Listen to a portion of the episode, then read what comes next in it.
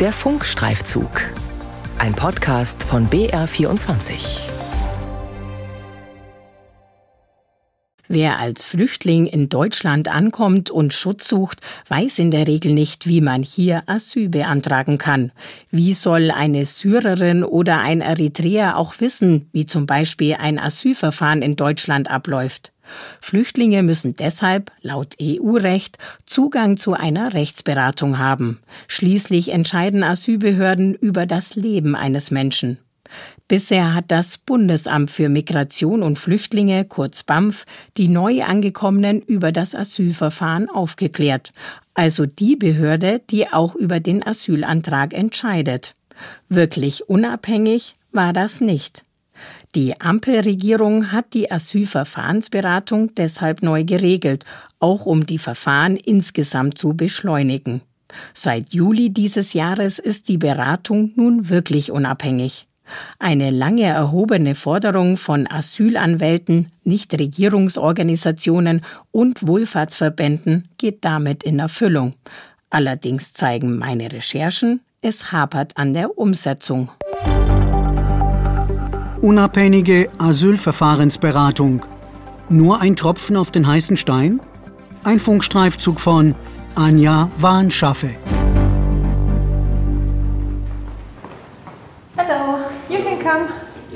Mona Meilinger holt einen ihrer Klienten aus dem Wartezimmer zum Beratungsgespräch ab. Ein paar Schritte weiter befindet sich das Büro der Sozialarbeiterin, die über das Asylverfahren aufklärt. An den Wänden hängen mit Stoff bezogene Akustikabsorbierer, damit es im Raum nicht so hallt. Ein rotes Sofa steht gegenüber von Meilingers Schreibtisch, daneben eine Spielecke für Kinder. Die Beraterin hat es sich so gemütlich wie möglich gemacht. Denn die Räume der Caritas München und Freising befinden sich in einem Gebäude der Max-Immelmann-Kaserne, etwas außerhalb der oberbayerischen Stadt Manching bei Ingolstadt. You were already talking to my colleague before. Yes. She already told me a bit about your case, but um, do you also have uh, documents with you, papers from the bank? I brought yeah. them all, but uh, what kind of uh, document uh, do you want? What kind of document? Everything. Everything. Everything. Essad, der in Wirklichkeit anders heißt, holt einen Stapel Dokumente aus seinem Rucksack und legt sie vor sich auf den Tisch. Der 26-Jährige ist in Syrien geboren und aufgewachsen. Doch auf dem Papier hat er eine jordanische Staatsbürgerschaft, da sein Vater dort geboren ist. Um hier anerkannt zu werden, braucht er aber einen syrischen Pass. Ich habe mich um die syrische Staatsangehörigkeit beworben, aber der Antrag wurde abgelehnt, weil ich nicht in Syrien bin. Ich müsste also zurückgehen. Peu à peu versucht Mona Meilinger, die Geschichte von Essad zu verstehen. Okay, now I get it. Okay, that's a bit complicated. Aus Syrien ist Essad wegen des Krieges geflohen. Das BAMF prüft allerdings nur die Fluchtgründe des Landes, dessen Staatsangehörigkeit man besitzt. Da der 26-Jährige die jordanische hat, seien seine Aussichten auf Asyl eher gering, erklärt Mona Meilinger. Er braucht einen Grund bezüglich Jordanien. Ich sehe das jetzt schon sehr schwierig, ehrlich gesagt. Wohlfahrtsverbände und Nichtregierungsorganisationen können seit Juli dieses Jahres die Behörden unabhängige Asylverfahrensberatung anbieten. Ganz unabhängig vom Staat ist die Neuregelung allerdings nicht. Das BAMF bewilligt nämlich die Stellen. Die finanzielle Förderung übernimmt der Bund. Mona Meilinger. Unsere Beratung ist einfach deswegen auch ganz wichtig, dass die Leute überhaupt verstehen, welche Rechte im Asylverfahren sie überhaupt haben und was man auch als Schutzgrund überhaupt geltend machen kann. Die Berater, die häufig Sozialarbeiter sind, bereiten Asylsuchende zunächst auf die Anhörung beim BAMF vor. Sie beraten sie darüber, wie ein eventuelles Klageverfahren gegen den Asylbescheid verlaufen könnte und klären darüber auf, wenn der Asylantrag nur wenig Aussicht auf Erfolg hat, zum Beispiel wenn Geflüchtete aus einem sicheren Herkunftsstaat kommen. Das Ziel die Qualität der Anhörung soll dadurch verbessert werden. So kann das Bundesamt leichter eine Entscheidung treffen. Der Weg dahin dauert.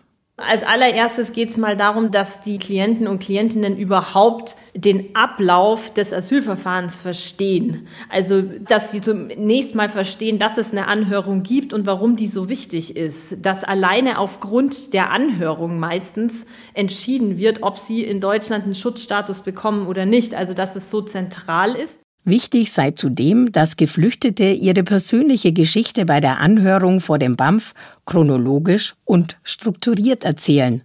Und Mona Meilinger bereitet sie darauf vor, dass sie die Kraft haben, traumatische Erfahrungen zu erzählen. Denn viele Fluchtgründe sind mit Scham behaftet, zum Beispiel sexualisierte Gewalt. Es kann aber ausschlaggebend für einen positiven Ausgang des Asylverfahrens sein. Außerdem erklärt die Beraterin, wenn jemand ein Fluchtschicksal hat, das man schon berücksichtigen könnte und erzählt zum Schluss aus Angst etwas Unwahres, dann macht er sich damit einfach sehr viel kaputt, weil er nicht mehr glaubhaft ist. Auch sogenannte vulnerable Personen, die zum Beispiel Opfer von Menschenhandel geworden sind oder die aufgrund ihrer sexuellen Orientierung verfolgt werden, sollen vorab erkannt werden.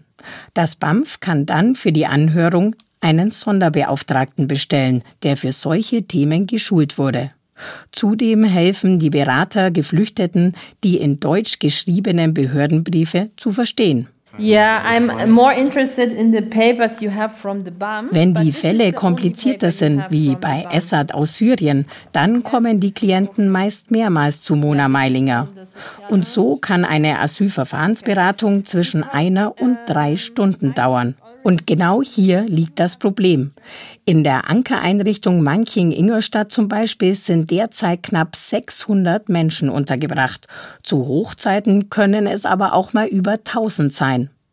Die Caritas München und Freising kann derzeit zwei geförderte Vollzeitstellen für die Beratung in der Ankereinrichtung Manching-Ingolstadt anbieten.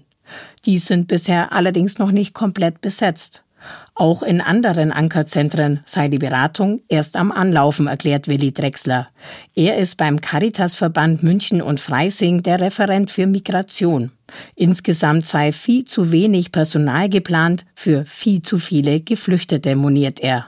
Es ist eine wahnsinnig schnelle Rotation in den Ankereinrichtungen. Das heißt, wenn ich jetzt 1000 Bewohner habe, dann habe ich in sechs Wochen wieder 1000 neue drin. Das heißt, ich muss in sechs bis acht Wochen dann 2000 Personen irgendwo beraten und es ist eigentlich gar nicht leistbar. Eine ähnliche Situation zeigt sich in anderen bayerischen Ankereinrichtungen, so Drechsler. Es gibt also keine lückenlose Rechtsberatung. Hinzu kommen weitere Probleme und Unsicherheiten. Aufgrund des Fachkräftemangels finden die Verbände nur sehr schwer Mitarbeiter. Und die geförderte Summe vom Bund reicht gerade für ein Gehalt eines Berufsanfängers. Die Folge? Rund 15 Prozent muss der Verband aus der eigenen Tasche zahlen. Ein weiteres Manko, um im Juli mit der Rechtsberatung starten zu können, musste die Caritas in Vorleistung gehen. Bisher hat sie vom BAMF nur eine mündliche Zusage über die Finanzierung bekommen. Das Bundesamt begründet die Verzögerung mit, Zitat, laufenden Abstimmungen mit den Verbänden. Und die Unsicherheit für die Verbände geht weiter. Auch für nächstes Jahr kann Willi Drechsler nur schlecht planen, erzählt er.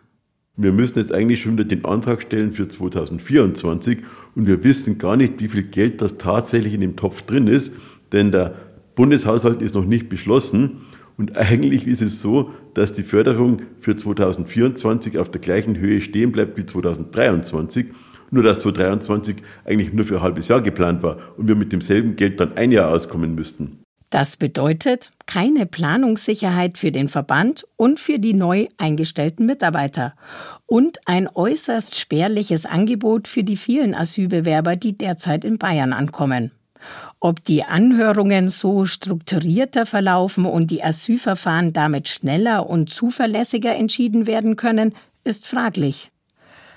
Nicht nur die Caritas, auch andere Wohlfahrtsverbände und NGOs haben sich beim Bundesamt um eine Förderung der Asylverfahrensberatung beworben. Der Münchner Flüchtlingsrat, der unter dem Dach des Paritätischen Wohlfahrtsverbands eine Förderung beantragt hat, hat ebenfalls noch keine Antwort vom BAMF bekommen. Hier tun sich nicht nur Probleme mit der Finanzierung auf. Die Mitarbeiter wissen nicht, ob sie überhaupt einen Zugang zu einer Münchner Ankereinrichtung für eine Rechtsberatung bekommen werden. Der Hintergrund? Der Münchner Flüchtlingsrat bietet seit über 20 Jahren eine mobile Rechtsberatung in einem Infobus an. Bereits 2018 wollte er das Angebot für Geflüchtete ausweiten und innerhalb von Ankereinrichtungen beraten, mit ehrenamtlichen und hauptamtlichen Beratern. Die Regierung von Oberbayern hat damals der NGO den Zutritt zu den Ankereinrichtungen untersagt. Gegen das Zutrittsverbot hat der Flüchtlingsrat bis zum Bundesverwaltungsgericht in Leipzig geklagt. Das Ergebnis? Es gibt einfach keine rechtliche Grundlage, weder europarechtlich noch in deutschen Gesetzen, die uns zusichert, als unabhängige Beratungsorganisation einen Zutritt dort zu bekommen. Das heißt, es liegt im Endeffekt in der Willkür der Betreiber der Unterkünfte, wen sie für Beratung reinlassen und wen nicht. Erklärt Robin Esterer vom Münchner Flüchtlingsrat. Die Regierung von Oberbayern gestattet dem Flüchtlingsrat zwar einen Zugang für anlassbezogene Einzelberatungsgespräche, aber erst nach aufwendiger vorheriger Anmeldung, so Esterer. Das sei für das offene Beratungsangebot allerdings nicht praktikabel und zu bürokratisch. Das heißt, wer Zutrittsrechte zu den Ankerzentren hat, wird sehr unterschiedlich geregelt. Der Funkstreifzug hat bei der Regierung von Oberbayern nachgefragt, warum der Münchner Flüchtlingsrat seine Beratung mit dem Infobus nicht innerhalb der Unterkünfte abhalten darf. Ein Sprecher verweist darauf, dass das Bundesverwaltungsgericht die Entscheidung der Regierung bestätigt hat. Die Mitarbeiter des Infobusses bieten daher einmal wöchentlich eine offene Beratungsstunde vor den Ankereinrichtungen in Ingolstadt-Manching und in München an, am Straßenrand, auf Feldwegen oder auf kleinen Rasenflächen vor den Unterkünften. Es gibt viele vulnerable Gespräche, wenn dann viele Menschen außenrum stehen, ist es einfach schwierig und erschwert die Beratung. Nun fürchten die Mitarbeiter des Flüchtlingsrats, dass die Regierung von Oberbayern auch für die vom Bund geförderte Asylverfahrensberatung keinen Zutritt gewähren könnte. Auch da hat auch das Bundesverwaltungsgericht ganz klar gesagt, dass auch durch den Bund geförderten Beratungen nicht zwangsläufig, nur weil sie durch den Bund gefördert sind, auch den Zutritt bekommen. Das heißt, es müsste dringend rechtlich nachgebessert werden.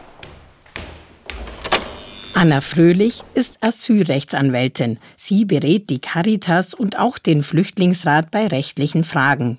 Denn die Berater werden zwar rechtlich geschult, aber haben kein Jurastudium. Asylbewerber in Ankerzentren hätten ihrer Erfahrung nach kaum direkten Zugang zu Anwälten, geschweige denn, dass sie sie bezahlen könnten. Darauf weist Fröhlich seit langem hin. Weil meines Erachtens das einfach rechtsfreie Räume sind. Und das betrifft jetzt nicht nur das Asylverfahren, das betrifft die Auszahlung von Geldern, das betrifft das Sachleistungsprinzip. Es gibt ja nur so ein gewisses Taschengeld. Wie soll ich mir denn einen Anwalt bezahlen? Der wird ja nicht vom Staat bezahlt. Das heißt, das Sachleistungsprinzip führt dazu, dass die Rechtsvertretung nicht gesichert ist. Letztlich ist es so, dass diese Ankerzentren dazu führen, dass äh, der Rechtsstaat gewissermaßen ausgehebelt wird. Sie leben letztlich in rechtlicher und sozialer, gesellschaftlicher Isolation. Die unabhängige Asylverfahrensberatung ist in ihren Augen zwar ein Fortschritt, doch das Angebot sei ein Tropfen auf den heißen Stein und verfehle das Ziel der Bundesregierung, die Geflüchteten besser auf ihre Anhörung vorzubereiten und so das Asylsystem zu entlasten. Wenn man jetzt sozusagen nicht zu dieser individuellen Asylverfahrensberatung gelangt, weil, wie gesagt, zu wenig Stellen vorhanden sind, dann ist es so, dass die Leute sich umhören, was muss ich da erzählen, fragen Freunde, Bekannte, erzählen letztlich nach Gutdünken, was sie meinen, das richtig ist zu erzählen. Und das ist ein Riesenproblem. Damit entstehen dann falsche Entscheidungen, die dann später vom Gericht aufgehoben werden, weil einfach ein Schutzstatus gegeben werden muss. Anna Fröhlich plädiert für ein Asylsystem wie in der Schweiz. Jedem Geflüchteten wird dort ein Anwalt zur Verfügung gestellt. Der dann auch begleitet zur Anhörung, der den vorbereitet, dann entstehen gar nicht so viele Fehler und es muss gar nicht so viel geklagt werden. Weil im Ergebnis haben wir eine über 70-prozentige Schutzquote nach den Gerichtsverfahren. Fröhlich war bei der Gestaltung des Schweizer Modells beteiligt. Sie glaubt, dass die Anwaltskosten sogar im Endeffekt geringer wären als die Kosten, die der Staat derzeit tragen muss weil im Klageverfahren die Zeiten auf einem mündlichen Termin sehr lange sind. Die Menschen leben weiterhin in den großen Ankereinrichtungen, sind weiterhin behördlich angebunden, haben Schwierigkeiten, Deutschkurse zu belegen, weil sie ja letztlich noch im Asylverfahren sind und nicht klar ist, werden sie anerkannt oder nicht. Wenn sie keine Arbeitserlaubnis bekommen, weil sie in der Ankereinrichtung leben, dann ist das Problem, dass sie sozusagen Sozialhilfe über dieses Überwerbeleistungsgesetz beziehen müssen. Und letztlich ist es dann eine Riesenbelastung auch für die Gesellschaft, wenn sich solche Verfahren wegen der Mängel der eben genannten so lange hinziehen. Allein an den sechs bayerischen Verwaltungsgerichten sind derzeit rund 9800 Asylklageverfahren anhängig. Stand Ende September. Willi Drechsler von der Caritas kennt die Problematik. Weil wir sehen ja, dass 30 bis 40 Prozent der Geflüchteten immer den Rechtsweg beschreiten muss, um dann tatsächlich ihr Asyl oder ihren Schutzstatus zu erhalten. Und das wollte man verbessern, um einfach die Gerichte zu entlasten. Ungefähr 30 Prozent sowas bekommt ihren Schutzstatus erst auf dem Rechtsweg zugesprochen. Genau das soll die unabhängige Asylverfahrensberatung vermeiden. Doch die Wohlfahrtsverbände sind skeptisch, dass sich das leisten lässt und die Mittel noch aufgestockt werden. Dieser Illusion geben wir uns jetzt eigentlich gar nicht mehr hin. Und wir brauchen natürlich deutlich mehr Personal, um das wirklich bewältigen zu können. Essad ist erstmal glücklich, dass er im Ankerzentrum Manching-Ingolstadt seinen Weg zur Rechtsberatung der Caritas gefunden hat. Mir wurde gesagt, dass die Caritas die einzige Organisation ist, die mir mit meinem Asylverfahren helfen kann. Ich hoffe, dass ich hier bleiben kann und wieder ein Gleichgewicht in meinem Leben finden und weitermachen kann. Asylverfahrensberaterin Mona Meilinger kann Essa zwar auf seine Anhörung vorbereiten, ihm den Bescheid erklären, wenn sein Antrag entschieden ist, ihn informieren, dass er Klage einreichen kann, sollte er abgelehnt werden, was sie nicht erklären kann, wie zwei Vollzeitstellen ausreichen sollen, um 600 Bewohner eines Ankerzentrums zu beraten. Ein Großteil der Asylbewerber bleibt also weiter ohne rechtliche Beratung vor der Anhörung, was sich negativ auf ihr Asylverfahren und ihr ganzes weiteres Leben auswirken kann. Unabhängige Asylverfahrensberatung. Nur ein Tropfen auf den heißen Stein? Ein Funkstreifzug von Anja Warnschaffe. Redaktion Ina Kraus und Veronika Wagner.